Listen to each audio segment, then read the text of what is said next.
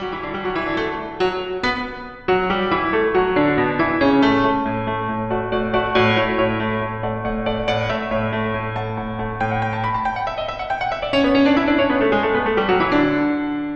everybody, and welcome to this version of Ikonokast. I have a very, very special guest, a previous guest, Laurent Penet, who is a friend of both Greg and mine, and he lives in Guadeloupe in the Caribbean. And we want to talk about some very important issues that are related to uh, both science and culture and the changing climate, as well as other issues here one of the confounding things about science is that it's really sometimes hard to build a strand of what cause and effect are, whether it's climate or other issues that come about. And so working towards finding solutions can be pretty complicated. And so we can't just look at one issue and say, okay, well, this is what's going to fix it or this is what's causing a problem. We have to look at pretty much the gestalt of the world and put together different focuses of science. So being an um, agricultural expert, Laurent Penet, can work with looking at various aspects of how agriculture is affected by climate and human activity. And Greg looks at how science affects human activity. So they're science is culture and culture is science, and they're all interrelated. And that's why it's always enjoyable to talk to and listen to these two gentlemen talk to each other. What we wanted to start with was the work that Laurent does in the diverse cultures of fruit trees and trees in islands and what we can learn from that. I'm going to go ahead and let Laurent do a bit of an intro on some of the work that he's been doing lately. Welcome, Laurent. Uh, welcome. Nice to be here. Well, yeah, so I suppose I'm, mm, i must present a bit of what I'm working on currently. But uh, before that, I, uh, I need to put two disclaimers. The first is that uh, I'm today I'm really discussing with you science in agricultural science as a citizen of the world, and uh, the opinions I'm going to to tell speak about are, are not uh, necessarily representing the opinions of my employer, and that I need to say they might be the same because actually I feel like I'm very close to my institution regarding the strategy that it's uh, taking regarding the, the agriculture uh, challenges. Uh, so that's, that was the first disclaimer, but I'm required to, to say it. Um, the second one is more personal, is that uh, I'm a huge fan of science, and uh, of course I'm a scientist too. I'm not necessarily speaking all the time about the, the evidence-based perspective. I have opinions, and I'm, well, um, I can form them uh, by experience and that's an important part of um, of the of the job actually. and, sometimes it's based based on observations and intuition, and it's not yet proven. And things, well, it's uh, we still have to make discoveries or to to detail or to describe and to experiment, but sometimes we can form opinion before uh, we have a, a level of evidence that are high enough. Sometimes I'm just expressing opinions uh, and not necessarily based on, on science and evidence. And that's an important part of the subject because discussing, well, that's the way science works. And uh, as a short disclaimer, I'm sorry it's a bit stormy here today, and so the chickens are close to home, and they might contribute to the debate. Well, yeah. So lately, I've been um, on a project trying to to to record the diversity of fruit trees, food trees. I, I, I take both into account because sometimes the trees produce uh, vegetable leaves, sometimes it's fruits. And uh, well, I, I, I want to record both and see how they are structured uh, in the Caribbean region. With the aim of well, first describing what the, what's here and uh, what are the resources that can be used in agroforestry locally and and the, I started the project um, a few months ago, and we are currently at uh, well a good stage of sampling, and and that's interesting because we begin to see things even if we did not proceed to the analysis. But uh, well, that's uh, something I might be willing to discuss a bit. You know, I, I really appreciate that your second disclaimer a lot. Um, I'm very familiar with your work, and I know that you, that's where your work exists. It exists at this edge between human experience, which isn't necessarily easily observed as we might observe in science, you know, how a cell works or, um, you know, some other thing. And, and at the same time, using scientific approaches to understand what you're seeing.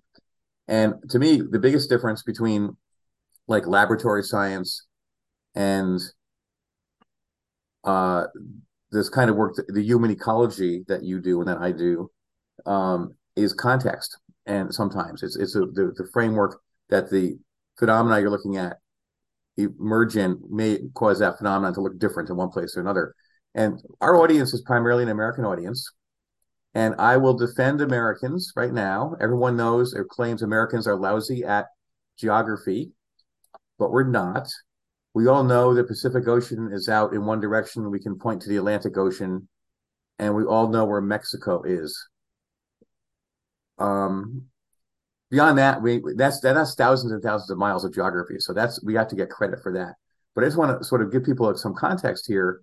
Um, you know, if you look at a map of the of the U.S., there's Florida. Everyone knows where Florida is, and that helps define the Gulf of Mexico, which is a big sea that we all know about because Texas, Louisiana, Alabama, Florida, and so on, or Mississippi are on that. And then to the lower right, most people know that's the Caribbean, which in, which is circumscribed by Cuba. Increasingly, people are understand the Dominican Republic, Haiti, Hispaniola, Puerto Rico. They know where that is. And then over to the right is a string of islands, volcanic, originally volcanic islands, known as the Leeward Islands or the Lesser Antilles. And that defines the right side of the Caribbean. And it is down in that region where Guadeloupe is, where you live and work, right? Yep. So people, I don't know this, so people understand these are these are very small islands. You are working in French territory. You use a euro, do you? In uh, your... yeah, yeah, yeah. These so... are French territories. We there are two French islands uh, in the region, uh, Guadeloupe and Martinique. Uh, and and so there are also um, well um, all, all, the region it did change a lot in a very uh, short period of time. So sometimes it was French, sometimes it was Brittany, sometimes it was the Netherlands, uh, and the, the Spanish didn't really establish there. But still, uh, the history of the Caribbean is really a mess. Like sometimes it, it, was for a few weeks under French administration, and then it changed to Brit- Britannic administration. So the recent past is a bit messy, and and well, in the end, it's stabilized, and it's still having a lot of consequences because, economically speaking, the French islands are connected to Europe, while the English islands are connected to either Canada or the USA and and this has importance uh, if only regarding the uh, the electricity you use for uh, your everyday devices, but also the way you you who you sell your uh, agricultural products and what kind of uh, products you are selling. And well, we are still.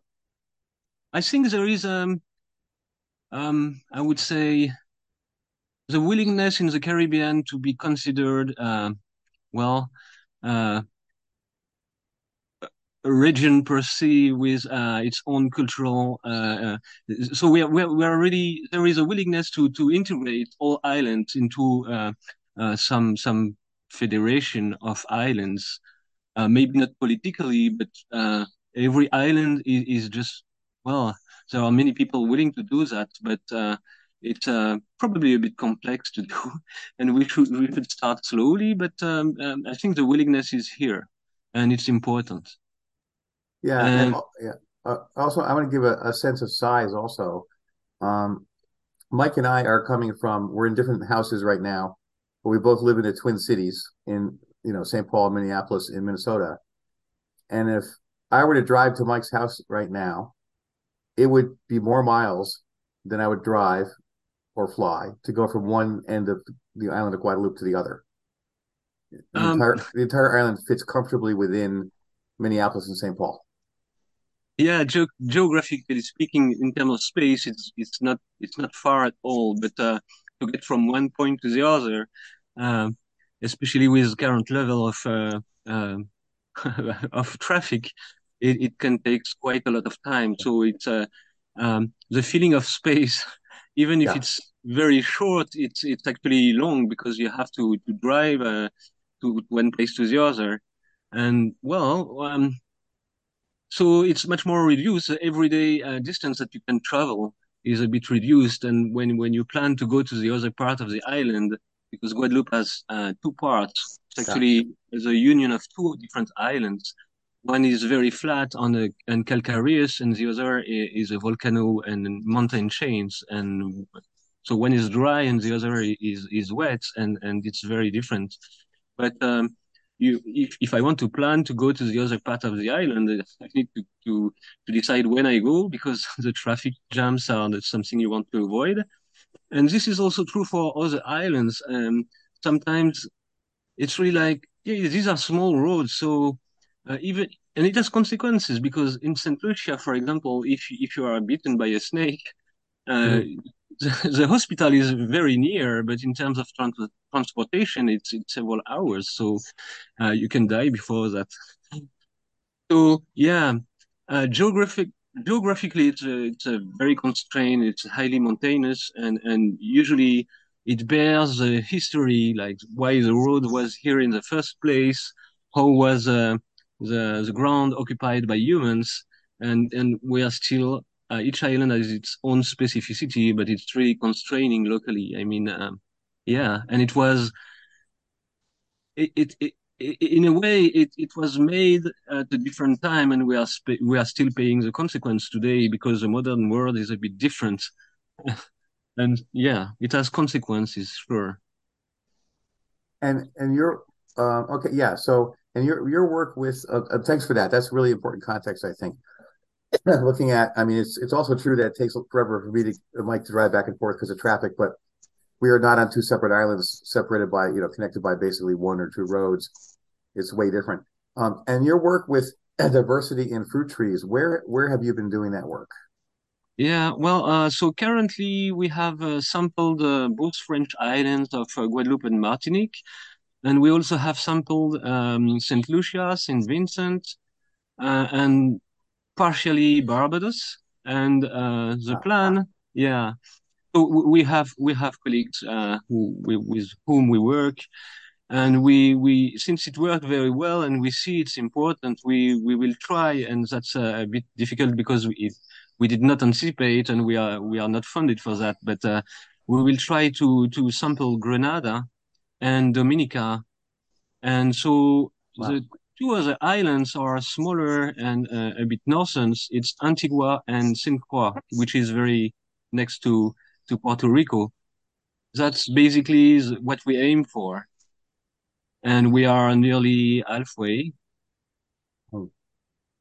And well, even with uh, a small, yeah, we are we have not completed the whole work, but we begin to see differences in terms of species, the relative frequency of the species, and how people use the species too. Uh, last time, uh, for the previous uh, podcast, I was just saying that well, people don't use mango anymore. Uh, that's true for Guadeloupe, but that's not true for the other islands. Ah, Uh, it's really amazing. In St. Lucia, there are maybe four four times more mango trees than in Guadeloupe, but you would have a hard time trying to pick a mango because it just people use it. There is uh, there is no fruit on the on the ground, or it's very uh, it's very uncommon to see a, public tree with with fruit uh, on the ground.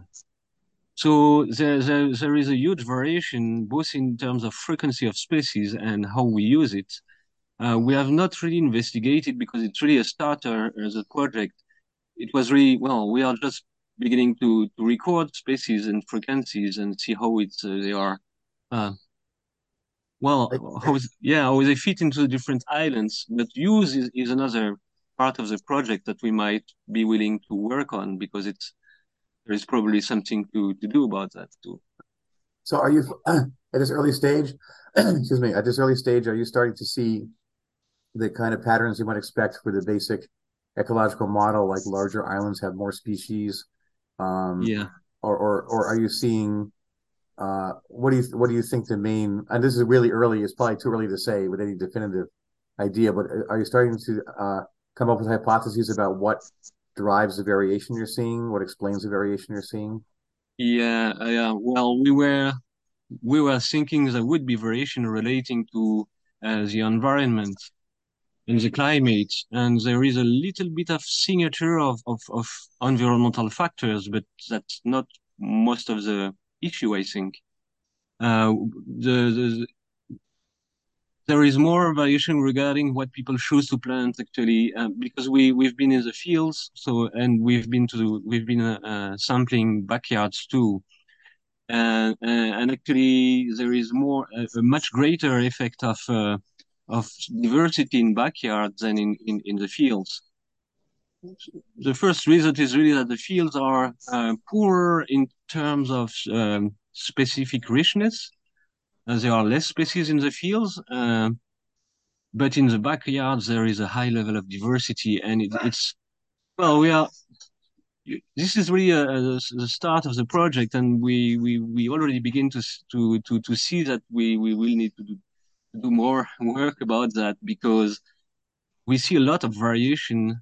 There is both the, the common structure in backyards and the variation, and sometimes it might be linked to the economics of the uh, owner, if he wants to to sell uh, mango jam, he will need to to plant a lot of mango trees.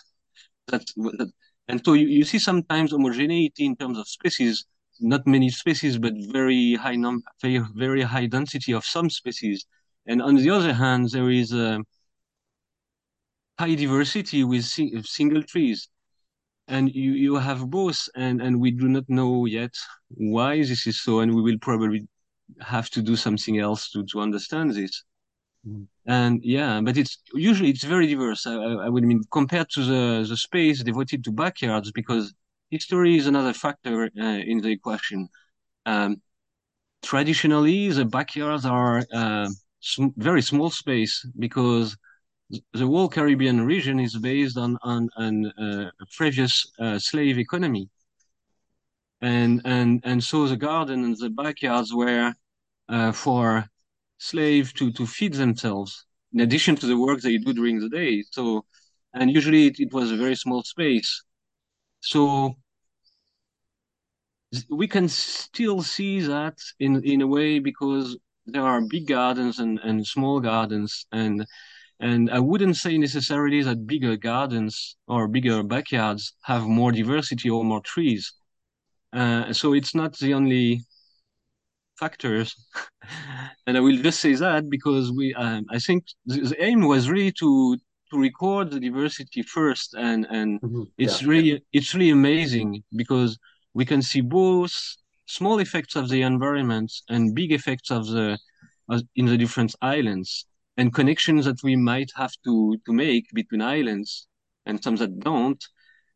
And yeah, at some point there will be um, I hope we, we understand how things are organized or how what what are the drivers of species diversity for backyards because yeah. most of most of the diversity is actually a backyard diversity and it's really amazing in the, in the Caribbean yeah. So I kind of wonder this and, and um, when I spent time down in Arizona especially down in the uh, Tucson area where they have several small uh, mountain ranges they have the concept of uh, sky islands where there are species that develop above a certain altitude um, that don't cross over very well across the desert because they don't go they don't spread like uh, at low enough altitudes where they could move easily from from one small range to another but it kind of sounds like even within the islands in the caribbean there are like sub islands that you have um, you know, based on you know the previous economies and so forth, but also how how there's slight climate variations in between different parts of the island. Does that does that help explain some of the diversity that you're seeing, like um, some sub island effect type of thing? Um, well, what what I really do see uh, with the data so far, uh, uh, it's really a qualitative assessment uh, per that I because I did most of the sampling, um, is that you have connections or you have proximity in terms of species composition, island to island. And so some some falls in between two different islands, but it's apart from that, it's not really clear. and there are some islands that are really, well, really standing apart. I mean, St. Lucia, for example, uh, you wouldn't have any backyard with grass or with a lawn. When, when you do have a, a, a backyard that's a bit bigger, you will have a banana crop. But to an extent, that's uh, really amazing. And I, I would say, um, yeah, if you if you if you look at uh, all these islands as, as small states who, who, which do have to to to get to food autonomy, uh, it makes sense. And I I don't know exactly uh, how they how they fall into the continuum be, between uh, a dependence on on on, on commercial on commercial uh, exchanges and and and local autonomy. I know for the French islands it's a bit low because well there is French support, uh, but for small state islands uh, they need to feed people living there, and must do I guess because uh, there is not that much of the starvation issue or hunger, but um, there are different strategies and, and, and what I can say is that St. Lucia, for example, really did, did bet on, on agroforestry at an amazing level. I mean, the number of trees on, in the fields and in the backyards is much greater compared to the other islands. And that's amazing because there is also, yeah, uh, I meet with uh, both with uh, uh, extension officers and, and farmers and discuss with them and see how that project would match with uh, uh, local island objectives. And well, there, there were also many, there was a strong interest in St. Lucia uh, about agriculture and autonomy and, and, and many things. And they they they expected advice, but once again, we, we discussed it the, the previous times. Uh, I had to say that uh, unfortunately they were in, in a much ad more advanced state of the art than we were. So I would not teach them; they would teach me.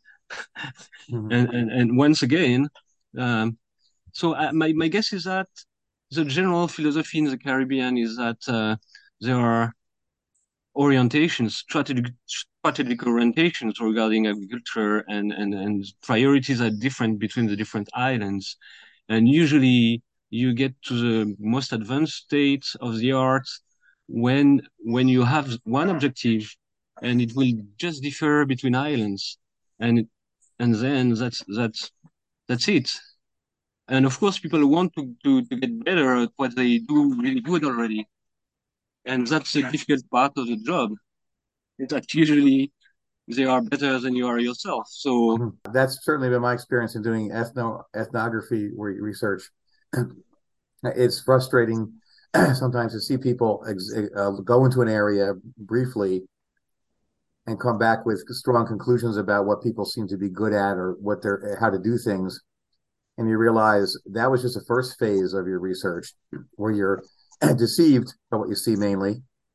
Um, it takes a few phases of research before you start to even formulate the right questions. Repeat. So, in, in, in cataloging your trees, do you uh, are you looking at the are you are you recording the the age or size of the trees so that you could possibly see if there's a change over, say, a couple decades time in what people are planting based upon what the old what species the old trees are versus what species the more recently planted trees are. Yeah, well, so uh, actually we did not and I, I deeply regret it. Uh, what, what we do have, we do have a sense of it because we we sampled new homes, so really more modern, more, more modern homes, and, and and we see what what kind of trees there are in the gardens and backyards, and all, uh, abandoned houses, um, because there are a lot, at least in Guadeloupe and Martinique, because um, of the history of the how you can arrange legacy and inheritance. And and so there there we, there are a lot of houses that are that belong to a whole family but nobody if there is a single people not willing to sell or not willing to make the uh, the file uh, advance to some level uh, it stay like this. And it's well it's falling into ruins but you you can still you can still investigate the species growing in these gardens I think there are differences. Yeah, we see that.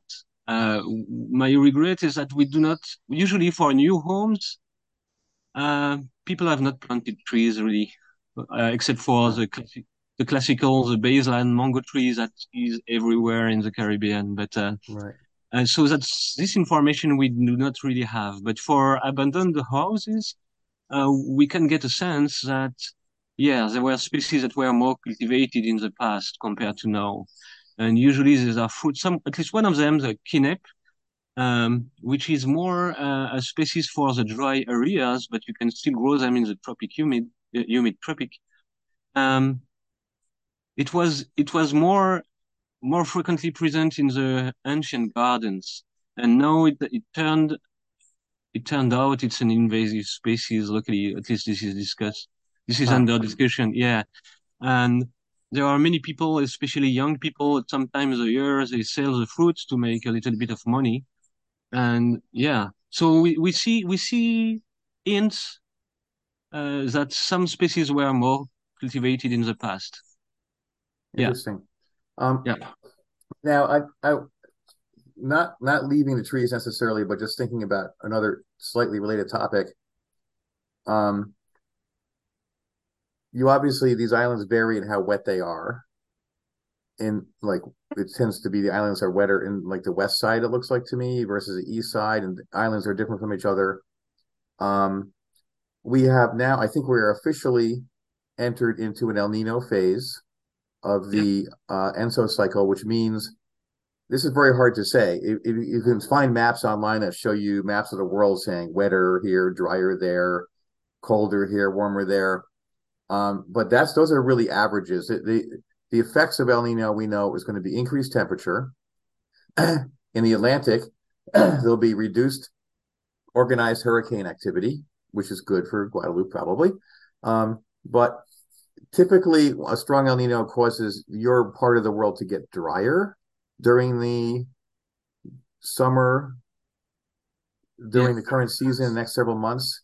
I don't know if that's been your actual experience in past El Ninos, but do you see anything happening now, and how is that going to how is that going to affect things? Do you think in the next six months? Um, well, I, I would say that yeah, really there there are seasonal effects, and actually all the islands, at least all the mountainous islands with volcanoes, they do have an eastern part which is very humid because uh, the clouds get stuck by the mountains and it's raining more often. And the leeward side on the west is very dry, and it's true for most islands. And sometimes also we see differences in terms of, of food species, but it's not it's not huge. Uh, some of the species seems to be affected, and there is usually a a closely related species I can take on those sides. Uh, I've seen that in St. Vincent where, uh, well, I'm sorry, I don't know the, the English names. Uh, there is wax apple uh, on the drier uh, side, and there is a, a, a similar species with uh, bigger seeds, and which is actually slightly better, but it's all matter of taste on the um, eastern side. But for most species, I do not see that, these differences. It's true that the climate change is going to affect uh, productivity of agriculture in the Caribbean. Um, but I would say, well, we we do not really well we can see effects of climate climate changing in temperate places, but not that much in in in the tropical places yet. At least in the Caribbean, because that's mostly what I'm focusing on. It's true that uh, the summer are drier or tend to be drier, and the rain tend to be more heavy in the rain season. So it's really altering the extremes or changing the extremes. Um, I, am not sure how it would impact agriculture yet, uh, but for sure, it, farmers have to match crops and, and the weather they get, and I would say the best way they can do that if they want to be productive enough is to diversify both in terms of uh, intraspecific diversity, agrodiversity, and uh, between species.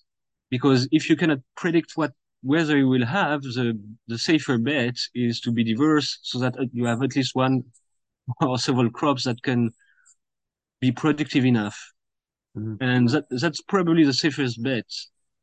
But there will yeah, always yeah. be farmers who will just just go on and try their things and and and focus more on one crop or a few crops and succeed with that. But it really has to match with the conditions, and it's really a serious bet. Yeah, it seems. excuse me, being in an island, being islands, being in a tropical or subtropical sea helps. Being an island helps, and also it seems like um, trees are buffered. So being an island buffers you. Trees are buffered naturally over climate change, period, or any kind of weather change a little bit. Um, I, I'm un, I'm understand is there's not a lot of is there a lot of irrigation done in these islands, um, mechanical irrigation or complicated irrigation. Um, yeah, yeah. Actually, on the drier part of the islands, uh, at least for the French territories, there is um, recourse to to irrigation. Um, I don't really know for the other islands because the way uh, the dry place and the wet place are uh, structured, I don't know that well enough. What I've noticed anyway is that uh, there is a tendency for the southern islands to cultivate uh, more higher in, in the mountains. And it has very strong consequences. I mean, I, I mean, I, I, I experienced that if you have to, to, to see a farmer and, and you, you discuss with, with them uh, uh, in their fields and the slope is, is quite high, it's very easy to get down and discuss. But when, when you have to go out, go back, yeah, it, it, it's, it's, yeah, in terms of, uh, the physicality of the, of the small walk, it, you have to to, to um, it's it's it's uh, it's demanding, and you you have to be fit to be a farmer in the mountains, and you work on slopes, and and well, the way they they grow, especially tuber crops, is, is very impressive because uh, it's very well designed, from what I've seen. But um, yeah, I think there is a tendency to to to to make a use of uh, uh, mountain and uh, high altitude fields that I do not see here, for example. But yeah. we, we can we can irrigate at least as long as we, we do have the water resources because the whole region has been experiencing a severe drought. Every island that I've been sampling on, people were speaking about the drought. Okay. So there's drought. People do adapt to it. I know what you mean. I, I worked in um, a little bit in part of uh, uh, what is now Democratic Republic of Congo, where agriculture was done, and the, it was 100% slope, nothing flat. Yeah. And people had giant legs. I mean, everyone was strong. Yeah. And able to go. And I couldn't. I could barely go up and down the hills, and I was fit. I was doing a lot of field work, and I was fit at my maximum fitness, and it was hard to keep up with the children and the women. And um uh it, in fact the um you may be familiar with the painters work. I think they're painters. They worked in um nepal looking at reproductive ecology among people living in highly sloped areas. And um they using co2 meters measured energy output while doing farming work among women to test for amenorrhea effects. And they found that when women were walking up and down slopes, they used a certain level of energy. But when they were carrying children and firewood or crops they had harvested, they were using less energy, not more, even though their body mass was being added to by something like 20%, 25%. And it had to do more with just the way they walked. So when you're in that kind of level of stress, you might think when the stress increases, you you maximize but really what you're doing is adjusting the exact modality that you're working with and paying more attention. So their actual oxygen use dropped when they were under more stress slightly. It, it, it, it didn't drop dramatically, but it should have gone up by a lot and it never did. So that's a whole area. Maybe we can get some colleagues in there to work on that. Laurent, the other thing you've been working on, oh, I want to ask a very specific question. Um, you have done research that shows how fungus disease, fungal diseases of crops, um, one of the important things that you've learned to understand about them is where the funguses reside and hang out, what the reservoir is for the fungus that can affect the crops, and how that specifically, you may have already answered this question, but how that specifically can relate to immediately local weather patterns of wind and that kind of thing. do you have uh, do you um I, I just this crazy thought occurred to me that's probably ridiculous, but I'm thinking about major storms and their ability to kind of uh, clean out those funguses and the frequency of these large storms being changed by things like El Nino or Enso cycles, uh, so years in which there's lots of storms, years in which there's fewer storms. Do you think that um, are you measuring that now, or do you think that there may be some um, negative effects or benefits from having um, things like more or fewer hurricanes on that fungus problem with crops?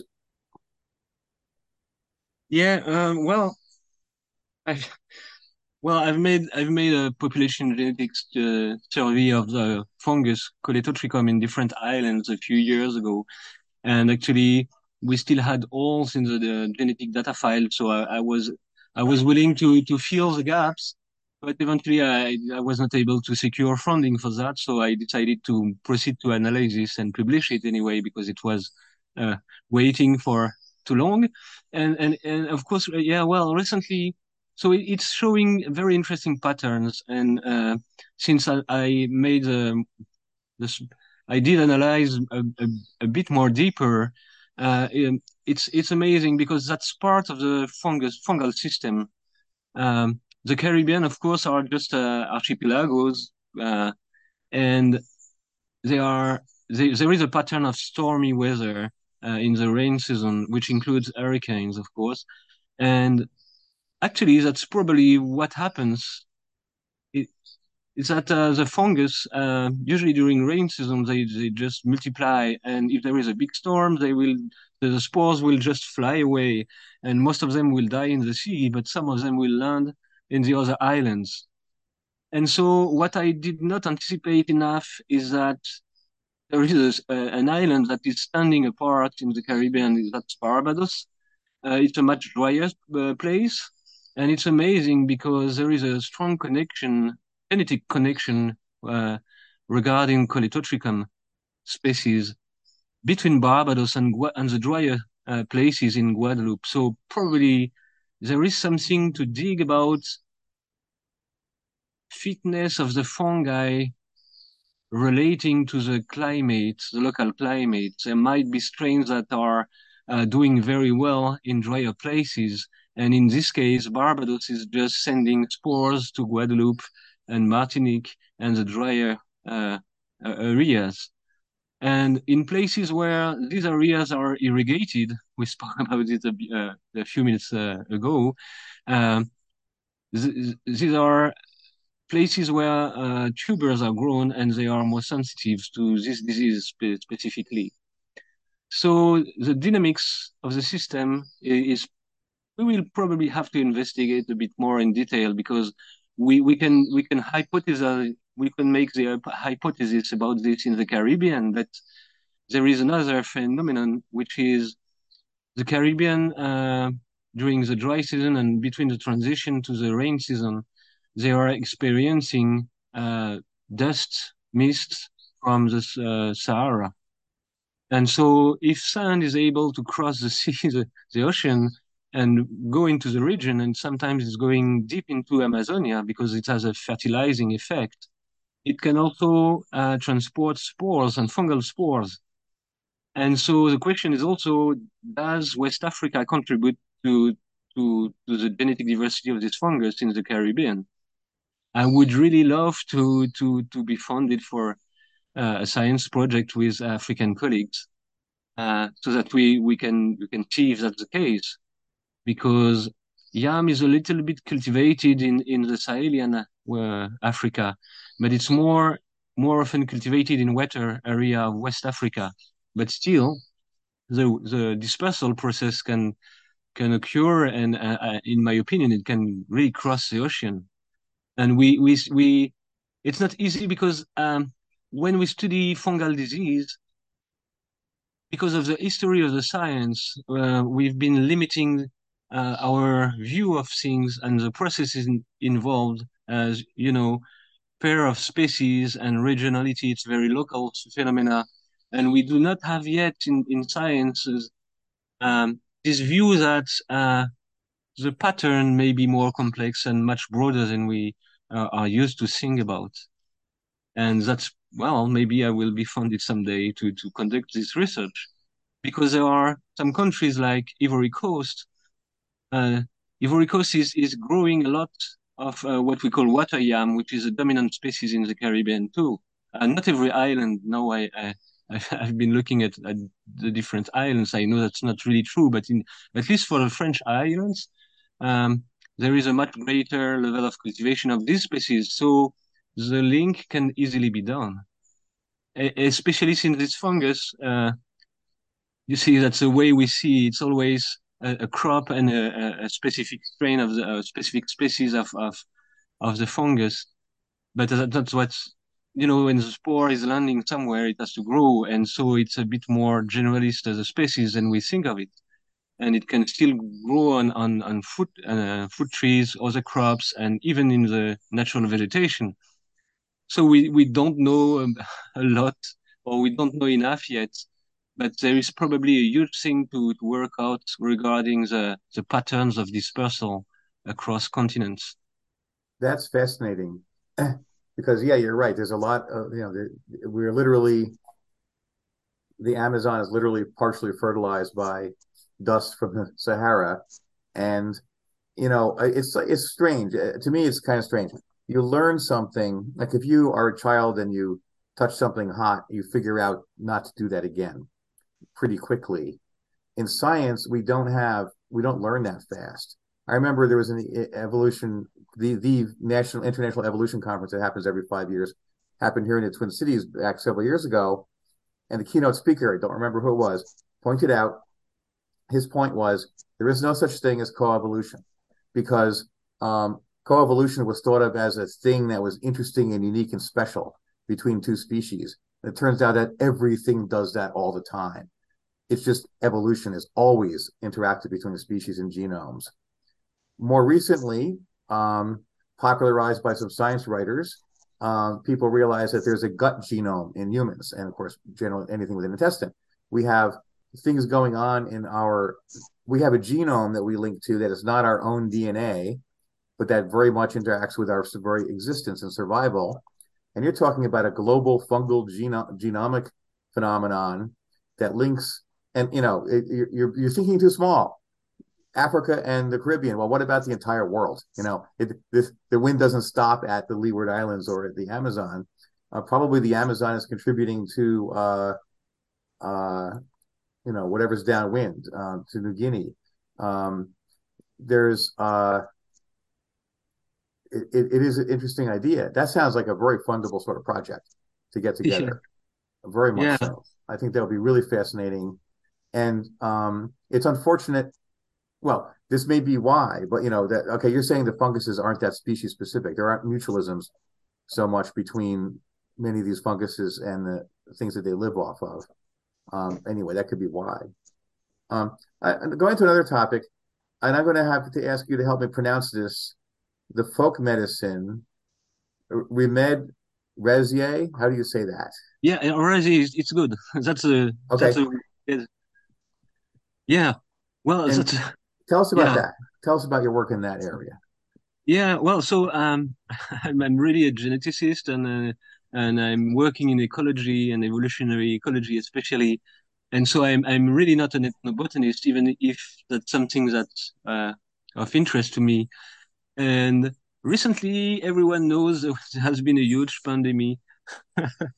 uh, so COVID, yeah, there was COVID, and then there was lockdown and well, many states decided to, to, to, to go for that strategy to try to limit uh, this virus.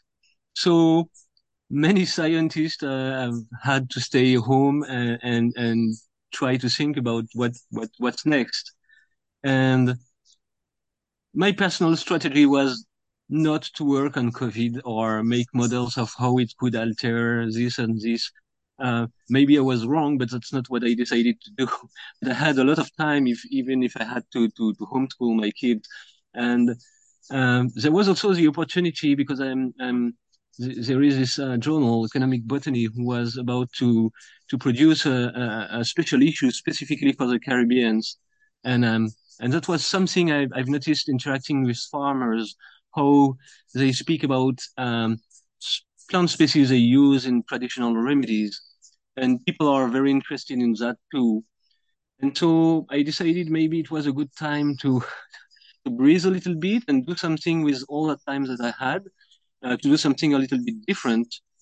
And everyone else was in the same situation, like staying at home. So I just and and going uh, on internet. So I I I've designed a, a survey about the uh, traditional medicine, the local medicine known as the Rasier, and I asked people on Facebook in, in gardener groups uh, if they were willing to, to, to proceed to phone interviews. And well, it, it did not have the success that I was hoping for. Uh, so the sample size is a bit small, uh, but it was still enough to, to do something about it. And that was actually very interesting. Um, and then uh, the lockdown was uh, finished and people began to, to, to go back to social greater levels of social interactions. And so I, I, I still conducted some interviews face to face. And well, it was very basic question. What I was really willing to know is, are you, are people using this, uh, these traditional remedies or not? Um, and how, how many people do and, and really what kind of uh, remedies they, they do because some of the remedies are uh, ready for use, like uh, teas, herbal teas, and is very popular in the world usually. Uh, yeah, but there are also more traditional remedies like leaf baths uh, that are directly coming from uh, African traditions, which are still living uh, in the Caribbean. And so I was really willing to, to investigate just that. It was a bit descriptive, but my question was really, okay, people are speaking about this uh, a lot, and yeah, and it was very interesting because the results grossly they are that uh, all the all the traditional medicine is maybe not that traditional uh, uh as we think of it. It's still a, it's really a dynamic process. Um, it may also have to to. I'm sorry for the roosters.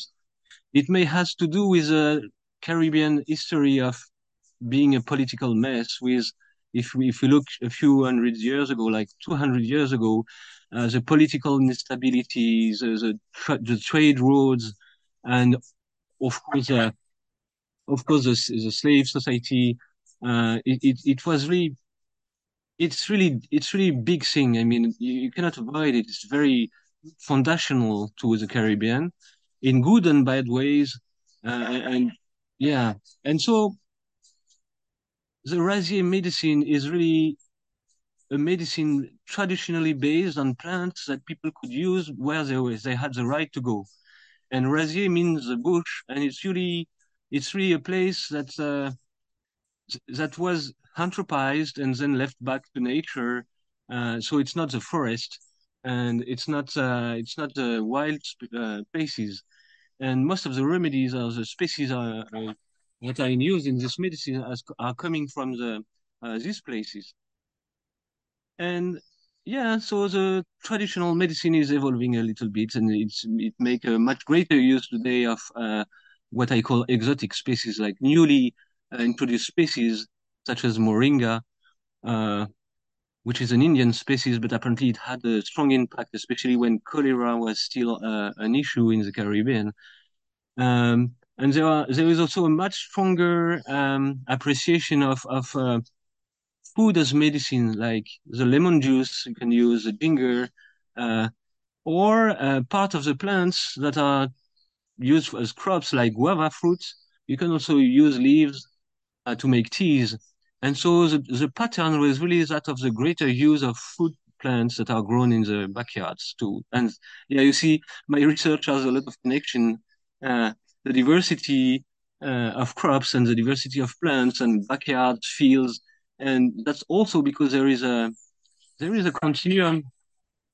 There is a, a strong continuum in the Caribbean region, and human activity is a bit of everything. Yeah, I know, and I, I think I find it really interesting because, and to me, science. We're talking about science versus culture, right? To me, science is about. I like to describe science this way to people because I don't think that they quite appreciate it. And once it's appreciated, you understand science better. So I don't mean to define science narrowly, but science is in part the explanation of variation you observe by understanding the variation of what makes that happen. So what causes it, it, people tend to think about averages. So they see a phenomenon and they think of the average of the phenomenon, but the scientists really want to look at the range and the variation and to see where what the what if something else you observe is within that range of variation naturally or if it's distinct that's what statistics is all about right? So when i see this your study i read your paper and um, it reminds me of a study done of snakes in i think it was mozambique where the idea was just count the snakes how many snakes are here? And the way you count snakes in an area like anything else you capture the animal you mark it you release it and then you capture another one. You keep going until you start recapturing animals that you previously captured. Then there's a, a, mathematical model that tells you, well, how many are out there. Once you start recapturing, that tells you a, a, a rough idea of how many are in the environment.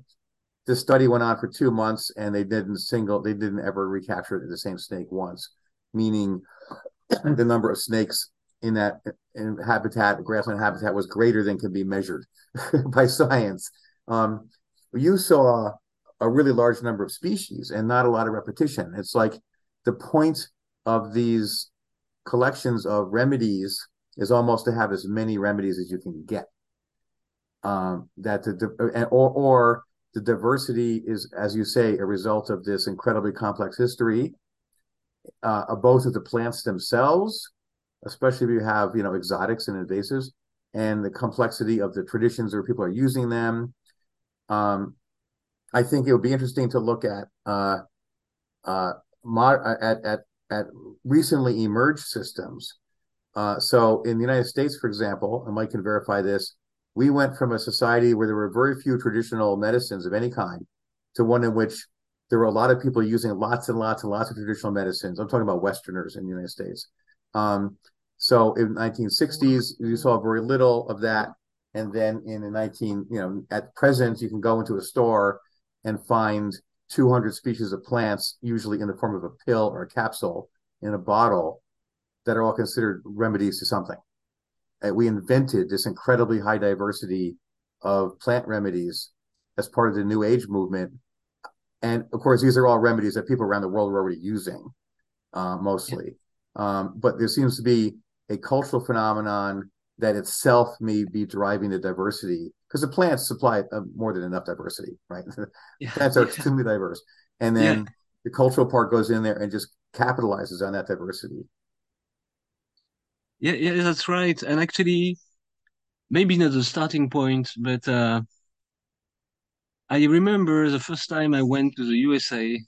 Uh, my parents were working there, and, and so I was, was visiting them, and I, I met with a, a, a Native American and I spoke to her about uh, plants and the use of plants, and it was very interesting. And and at some point, she she told me something that amazed me a little bit uh, because that was not the view I had.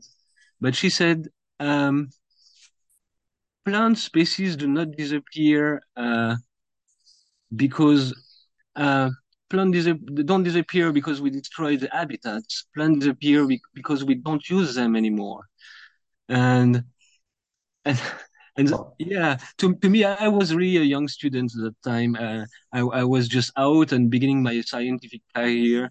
And and i was very young and naive maybe. And so i had this you know uh, uh, I, the old way of thinking a plant disappear because we, we destroy environment and things like that. But uh, she was uh, she was true that things that we use we protect them Yep. And that's the whole point of protection. Usually, in the past, area uh, preserved area. Uh, you, you, you, some of these places are still managed like this, but there was no human intervention. And then people realized that, that villagers uh, uh living near the, the area uh, were experiencing or living this as a conflict with their own interests. And so we decided to have uh, buffer zones in protected areas so that people could still use the plants and and actually um, humans are still a huge species in, in, in all the ecological interactions.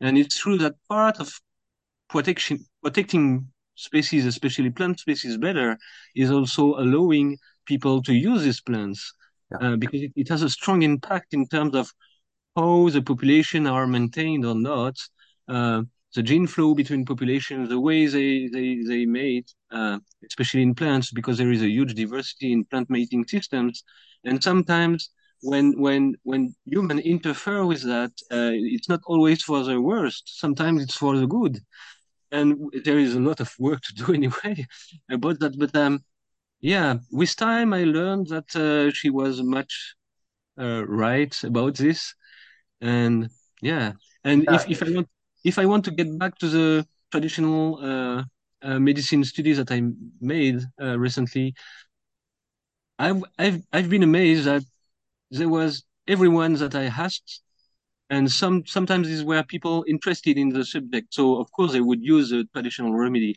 but sometimes they were just random people, and nearly everyone used that traditional medicine. There was not a single case of people not using it, even among random randomly chosen people. And yeah, so it's a very small sample. It's only uh, 35 interviews, but um, everyone used the medicine in the previous year. And sometimes some people use them uh, every week, and sometimes they use it from times to times. And there was a small dichotomy in the, well, I would say there are two populations. Um, a, a population of user more relating to the traditional uses, which involves uh, going to the wild to harvest the plants, and more modern people, more modern user, users, which are really depending on their gardens or families and friends uh, to, to, to, to use this medicine. But that was, to me, that was really a starting point. I think there is a lot to do uh, and it also has to do with that when I interact with people, uh, farmers and and and other people, um, nearly everyone mention it, even if they don't grow that crop, if it's not an official crop. Um, sometimes the fields are still managed so that they, there is space for these species to, to to grow there, and and probably some some protection levels, active protection levels by people.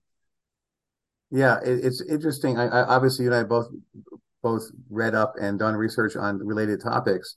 That the um, human plant interaction isn't just people exploiting and destroying plants. We are enhancing their frequency or altering them constantly. Um, this, I, I, I, before we run out of time, I want to get to another topic which I think is really interesting and important that you've been working on, and that is the just to characterize it, you know, in in, uh, agriculture or plant in plant production, and this applies to animals as well. There's there's kind of two ends of the spectrum. In one end, you're doing mostly monoculture, large scale, industrialized. Even you might even have uh, corporate um, sponsors running farms. um, your plant, you're mainly in the in the uh, Leeward Islands. You're mainly maybe growing sugarcane or something. Um, in Minnesota, it's corn which is basically sugar cane with kernels. Uh, um, and the alternatively, you're doing something we would define more as horticulture, where you're growing a diversity of plants, a diversity and animals. Uh, you have a enough in a horticultural region that you could actually use this as your diet, as opposed to uh, a monoculture where you can't live off a single species. Um, and it's despite uh, despite people wishing it otherwise, on a calorie per calorie basis, you're probably going to get more production out of the monoculture agriculture than out of horticulture. But in terms of the diversity of what you get, you get a better ecology with horticulture.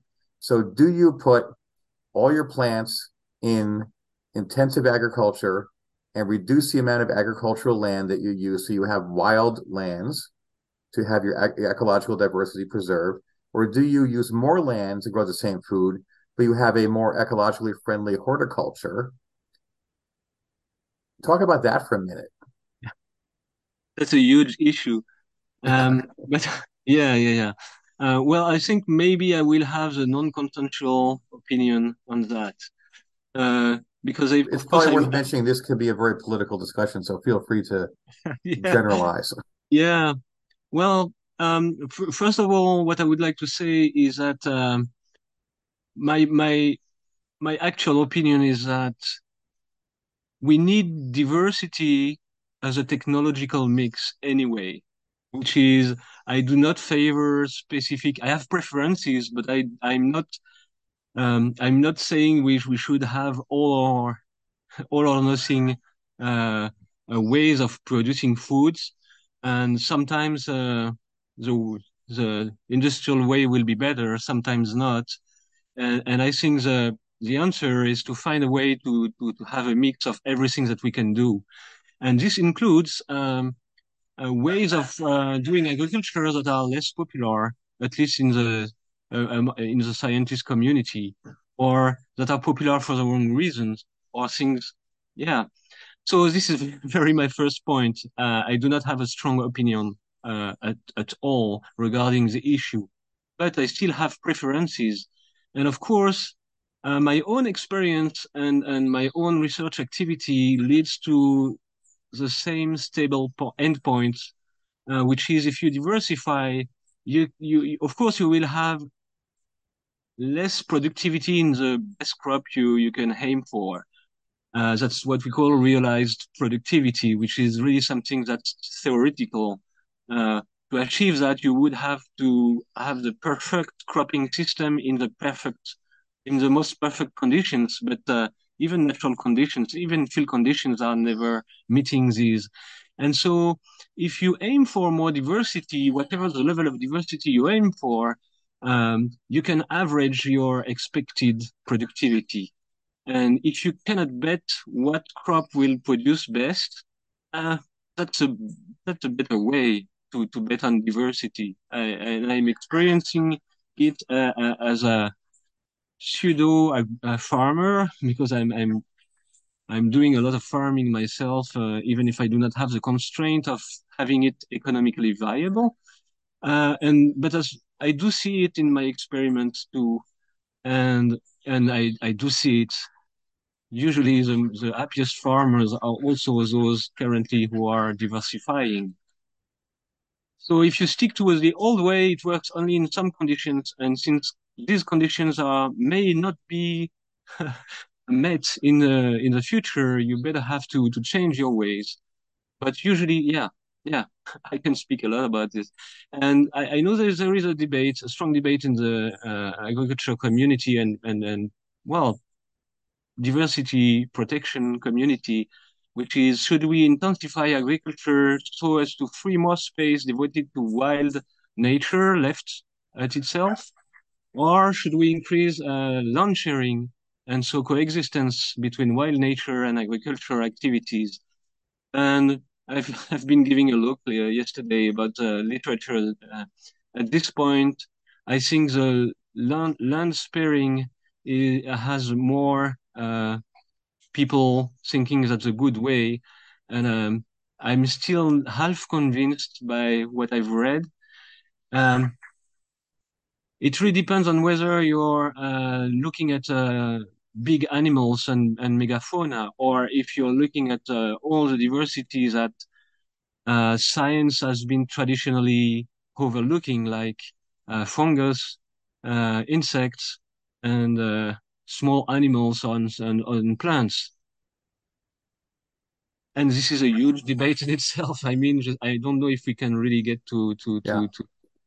I think one of the things that, and, and I just heard this this morning on a on a video I was watching, that uh, like Norman uh, Borlaug's uh, Green Revolution enabled uh, much increase in in production of cereal grains and and uh, various agricultural products, but in doing so, it actually changed the way that um, we produce food so that modern uh, wheat, corn, and so forth has uh, less amount of nutritional value uh, compared to what it was uh, before the Green Revolution. And and and so I, I, I understand what you're saying there as far as it, it really is not um, a set of easy answers on how we can change the way that we do agriculture to feed more people. If we're, if we're producing more food, but it does has less caloric or nutritional value, then we really haven't gained as much as we thought.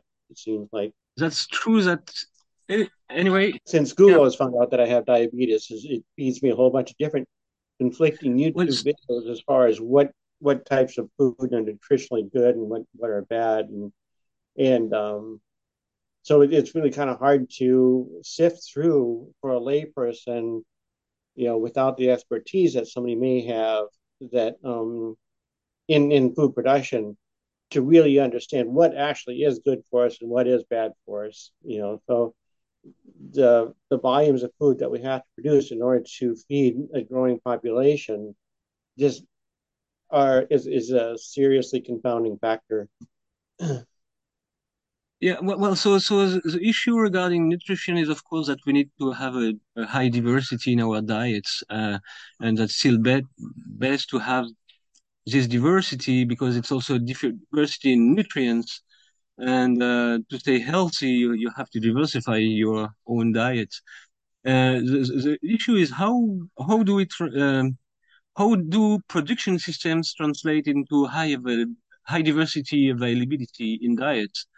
And we, we, we can have different ways to do that is specializing in single crops and proceed to monoculture and, and, then have high levels of uh, productivity.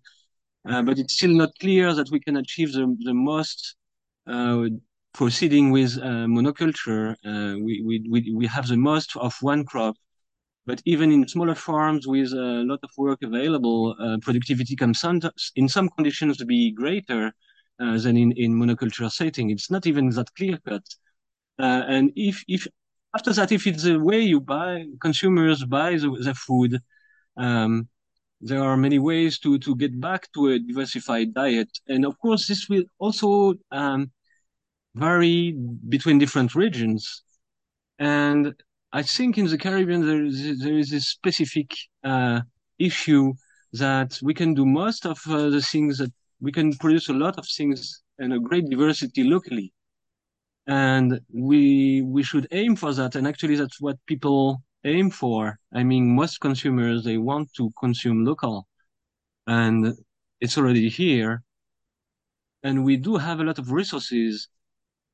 But organizing the whole thing is a bit complex and it can it can be done by policies by incentives, by many by many many ways, and I, I'm I'm really not an expert into into these questions, but at least from the farming standpoint, we know that monoculture is is is not it's good for high, uh, reaching high levels of productivity, but it's not sus- sustainable in time. Uh, it's degrading the, the field itself, the nature of the soil, and and and the way disease declare in crops.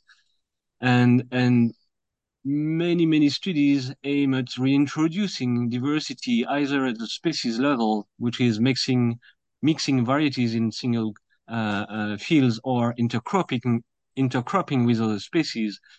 And so basically, I think that's unavoidable. Um, you cannot avoid that. You will have to go back to high diversity levels, even just so to ensure sustainability in the long term anyway.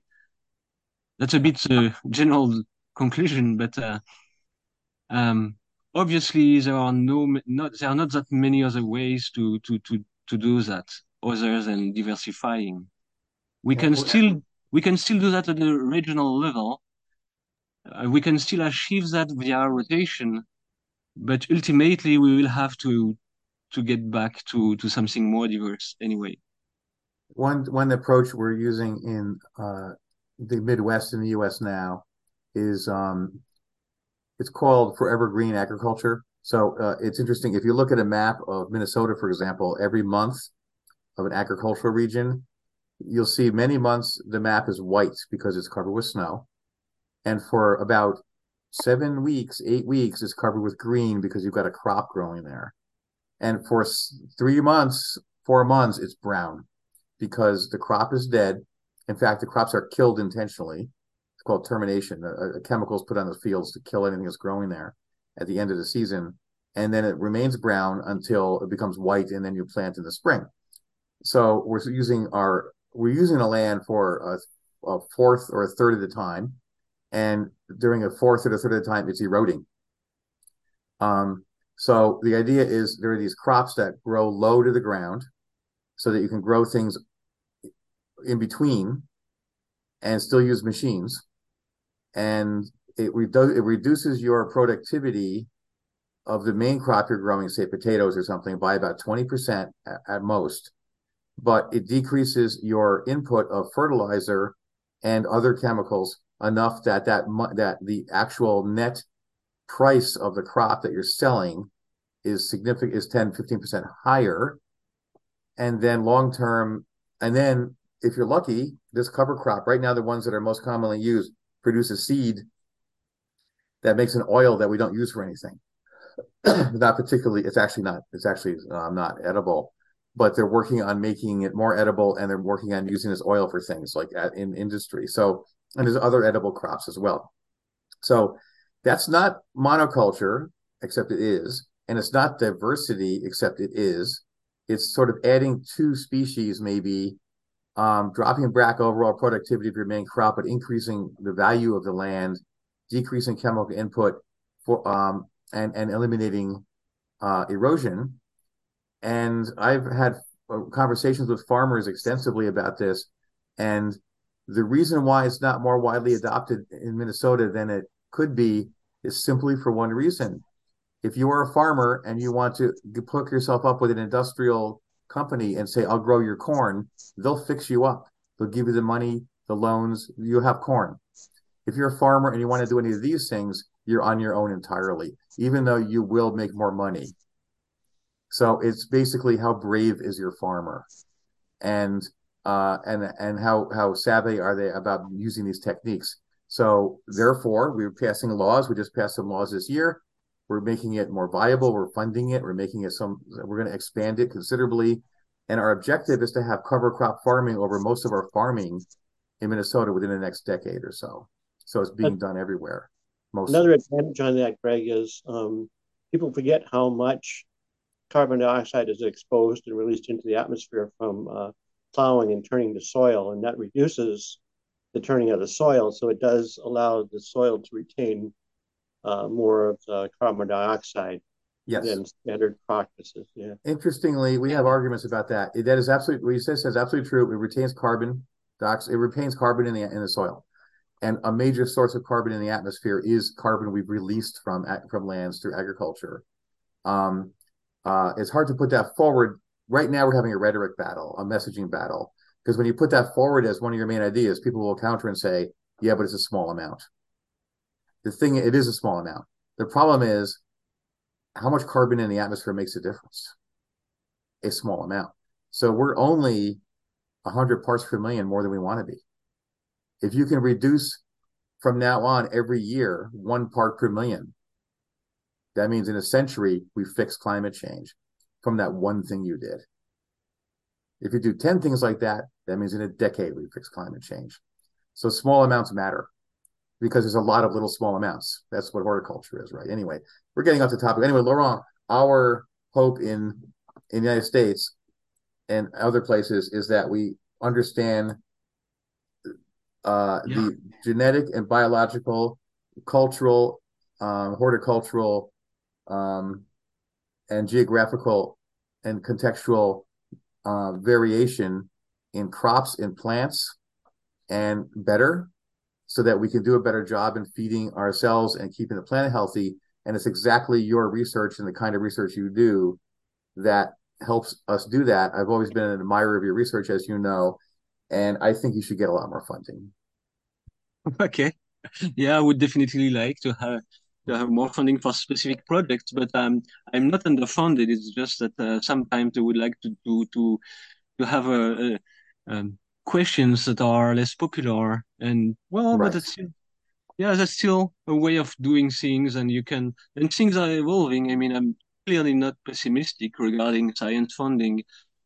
Um, but still, uh, it's a way we proceed to evaluating uh, projects, and the same the same way we, we produce science, and it really depends on the jury evaluating the proposal. And sometimes they have other priorities, and sometimes they even have political priorities to to sustain. and it's all a, a, bigger part of a bigger conversation, conversation and discussion that we all have, and it's important to have them so that uh, the words can reach the the most people and everyone discusses and, and, and take part of these discussions, not only scientists, but everyone should be discussing these issues and make them of their everyday life, especially when it comes to food, because food is still something that we will need in a in the future. So yes. it's important to discuss all these issues. I agree. And this has been a great discussion. Uh, Mike, do we have anything else you want to follow up? I think we're kind of good on time. I think we're getting close to the um, time that we had um, talked about. I know that uh, you had something at eleven thirty, right, Laurent?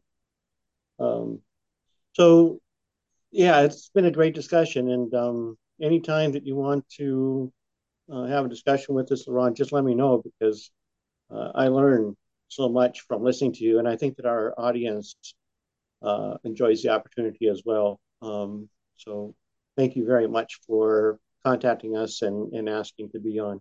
It's been my pleasure. Okay, my pleasure too. Well, I want to thank both Greg and Laurent for participating in that discussion. I had a great time listening and contributing to it. I also want to thank you, the listeners, for staying with us. I know that we don't put out podcasts as often as we'd like to, um, but when we do, we get good discussions out of them. The next one will be a discussion that Greg and I have over nuclear power, um, the pluses, the minuses, and whether or not it's possible to replace our energy grid based on carbon using nuclear fuel.